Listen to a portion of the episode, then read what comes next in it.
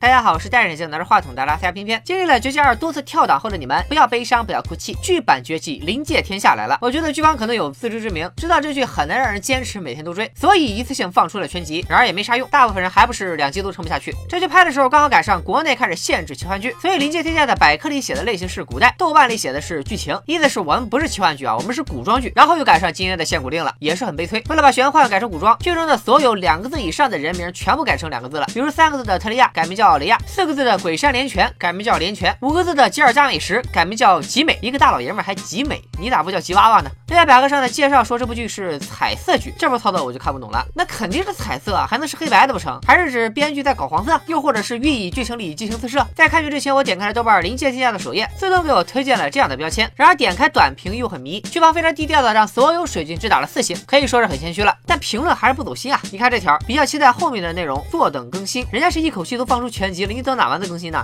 相信大家已经跟我一样很好奇这部剧了，那我们现在就来会一会。一开始，首先映入眼帘的就是各种粗糙做工的特效，比如这两头金光闪闪的龙啊，看着光色和品相，应该是花了五毛钱从特效网站上下载下来的模板没跑了。然后下载两头龙还能送一个边缘抠不干净的电视塔，真正斥剧组下功夫做的，应该就是影版里的魂兽，这里的灵兽了吧？瞧瞧多宏伟多壮观，像不像是你那个学动画专业的同学的毕业作品？这部剧其实在一七年就拍完了，按理说你有两年的时间做特效，结果特效做的还是跟雷锋的故事一样，你报个班边学边做都能做的比这好吧？咱们接着说，灵兽组团准备一起去推了帝都广场上的神像，就是刚才说的那个电视塔。手下是这样去跟白衣祭司汇报的：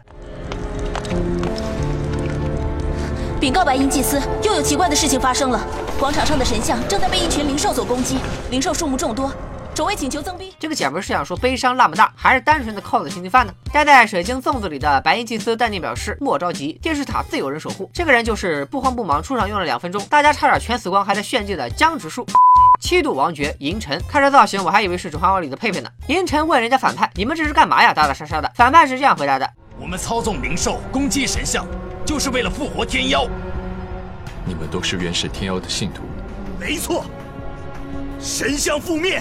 天妖再临，问啥答啥，还回答的这么详细，如此老实还天真无邪的反派，现在已经不多见了。银尘干翻完反派后，白银祭司就让银尘去福泽镇找自己的使徒。这部剧用的都是演员原声，郑元畅又是台湾人，所以他的口音是这样的：为什么会突然出现？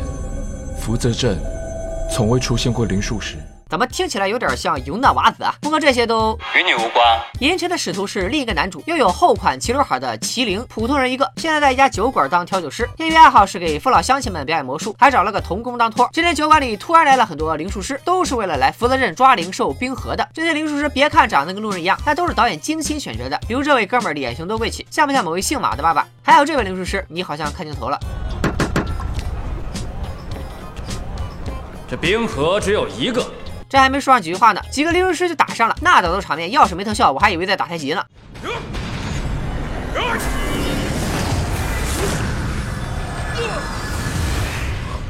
就在这时，来了个叫黎吉的啊，名字有点绕口，就叫他丽吉吧。丽吉是个暴力萝莉，斗气化蝶，恐怖如斯的那种，靠一只大扑棱蛾子几乎团灭了现场的灵术师。虽然看上去得有三十多了，但说话却是一口的娃娃音。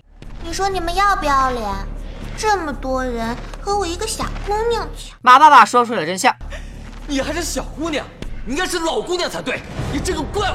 立即马上就暴走了。我说啥来着？女孩子的年龄是雷区，谁说谁鸡鸡？本以为是个王者，没想到却是个青铜。下一个镜头，他就被大白狮子苍雪之牙给秒了。大白狮子把酒馆连带整个福德镇都快给毁没了。麒麟跟刚认识的小姐姐神医一块逃跑，跳过局的都知道这姐们也是一个重要角色，技能是 cos 蜘蛛侠。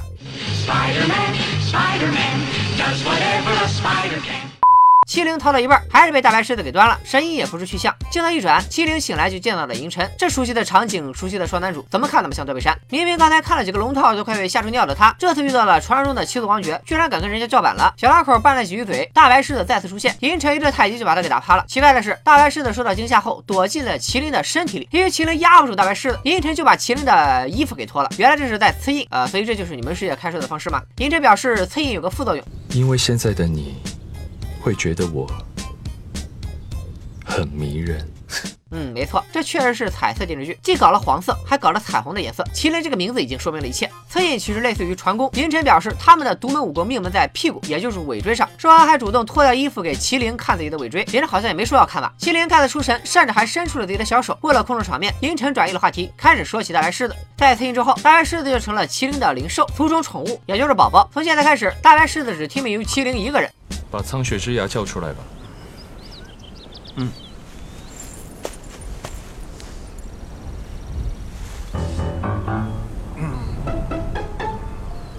我不会。你要不要试试别的办法？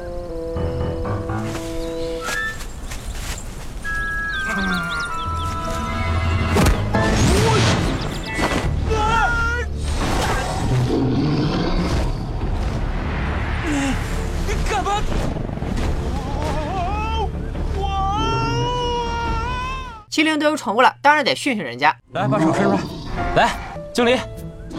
接住它。苍雪之牙觉得自己主人怕不是个傻子，但他也不敢说，对吧？后来麒麟也试着自己召唤过苍雪之牙，苍雪之牙幼小的心灵并不知道，这个体位预示着在麒麟眼里他就是个屁。麒麟一天呜呜喳喳的，银神是怎么对付他的呢？他都快死了。觉得我很气。麒麟虽然不会强撸灰飞烟灭，但是嘴里会出现一个口口塞，然后麒麟就会变得非常听话。呃，我好像知道了一些不得了的事情。《灵界天下》是一个关于少年成长的故事，我斗胆快进看了一眼后面的剧情，成长之后的麒麟长这样。且不说扮演者张明恩有没有少年感，但是看到一个九五年的小男孩被造型师弄成四十多岁的样子，我瞬间原谅了那顶又厚又齐的刘海。张元畅估计也没想到十几年后自己的颜值还能吊打当红小鲜肉。话说张明恩的表演方式居然是卑鄙的瞪眼一脉，那俩大眼珠子都快飞出来了。初次见你，一双迷人的眼睛。虽然影版绝技也没多好，但郭敬明还有自己的审美坚持。就这种特效、这种选角、这种质量，人家郭敬明能答应吗？啊，好像也答应了。不过这也可能是郭导的一个小心机，没有对比就没有伤害，这样人们看完剧版以后就会觉得好像影版拍的还不错。事实证明这招挺奏效，我现在就越发的期待绝技二了呢。好了，今天就吐槽到这里吧，咱们周五的偏偏选一社再见，拜了个拜。